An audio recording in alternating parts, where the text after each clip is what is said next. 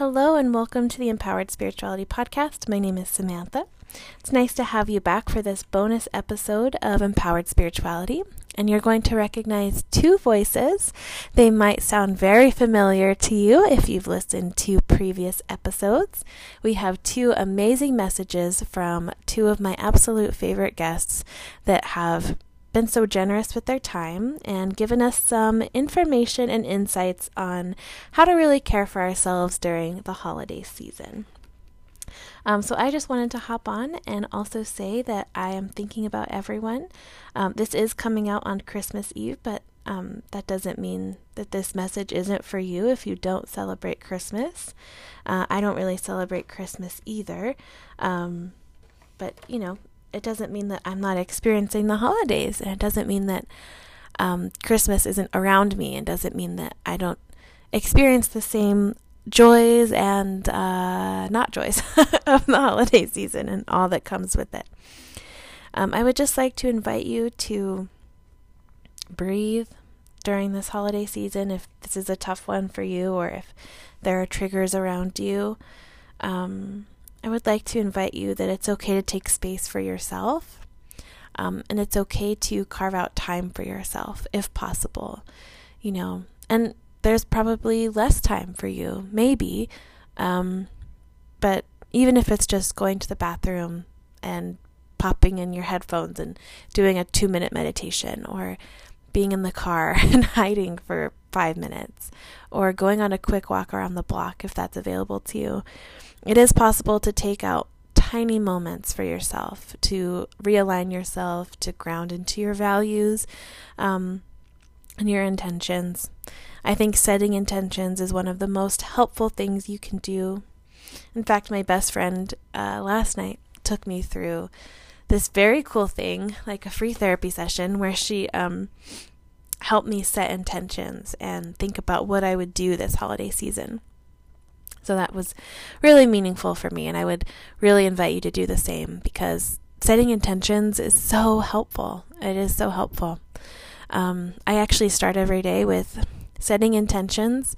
Um, I, I set out my values and then I say, okay, how can I embody those values today? Um, and how can I maybe check myself on, on how I'm not engaging in those values? Um, so I love to do a midday check in if that's possible. Uh, and my last little thing that I'll leave you with is gratitude. I, gosh, gratitude is a lifesaver, is a life changer.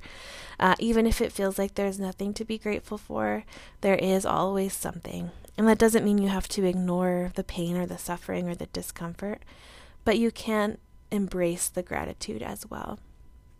And so before I turn this over to some of the two loveliest people from season one, I'm going to pull a card from The Universe Has Your Back, um, the card deck from Gabby Bernstein.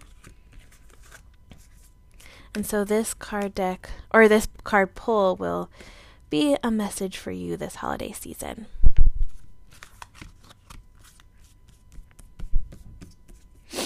Okay. Ooh. Instead of praying for an outcome, I pray for the highest good for all. Hmm. I like that one. I'll have to think about it. Hmm. Instead of praying for an outcome, I pray for the highest good of all. There's another card in here that says something like, um, when I pray, the secret to prayer is forgetting what I need. And I feel like this one's similar too. Instead of praying for an exact outcome, I pray for the highest good of all.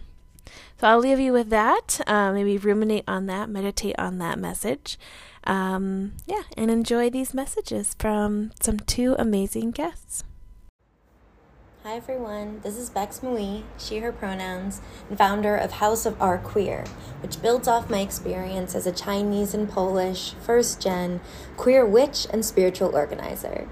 I've done a lot of work since leaving the strict Catholic Church I was raised in to be able to reimagine my own spirituality in its mix of reclaimed Catholic rituals, Buddhist, and witchy spiritual practices. Part of this work is reimagining the holidays and tapping into what I call the cheer current at this time of year. Yes, even for us. I spend this time reimagining rituals, queering up holiday traditions, and focusing on the appreciation of the year we've survived with a focus on manifesting for the upcoming year. One grounding principle for House of Our Queer is why reject when we can reclaim? And truly understanding what happens to our nervous system when we only reject, push away, and don't replace with affirmation and joy. I'm sharing tips, tricks, astrology insights, and tarot pulls for reclaiming the holiday season at House of Our Queer that's House of O U R Queer on Instagram and at Queer Church, which is a free weekly IG Live offering every Monday at 6 p.m. PST. For all of you listening, especially my queer and trans family, you are not alone. We got you. Hi, my name is Cheyenne, and I was on season one of the Empowered Spirituality podcast. As the upcoming holiday season approaches, I'm reminded of the people who I wish were here celebrating with me. But with that being said, it also is a reminder to just be so ever present in every single moment. It's a reminder to laugh a little bit harder at my jokes. It's a reminder to be super obnoxious on Instagram and post a million pictures. It's a reminder to hug my loved ones a little bit tighter, a little bit longer. It's a reminder to count the joy and the blessings that are surrounded by me each and every single day. I hope that as you approach this holiday season, you also get to take a moment to find the joy in everyday life. Happy holidays.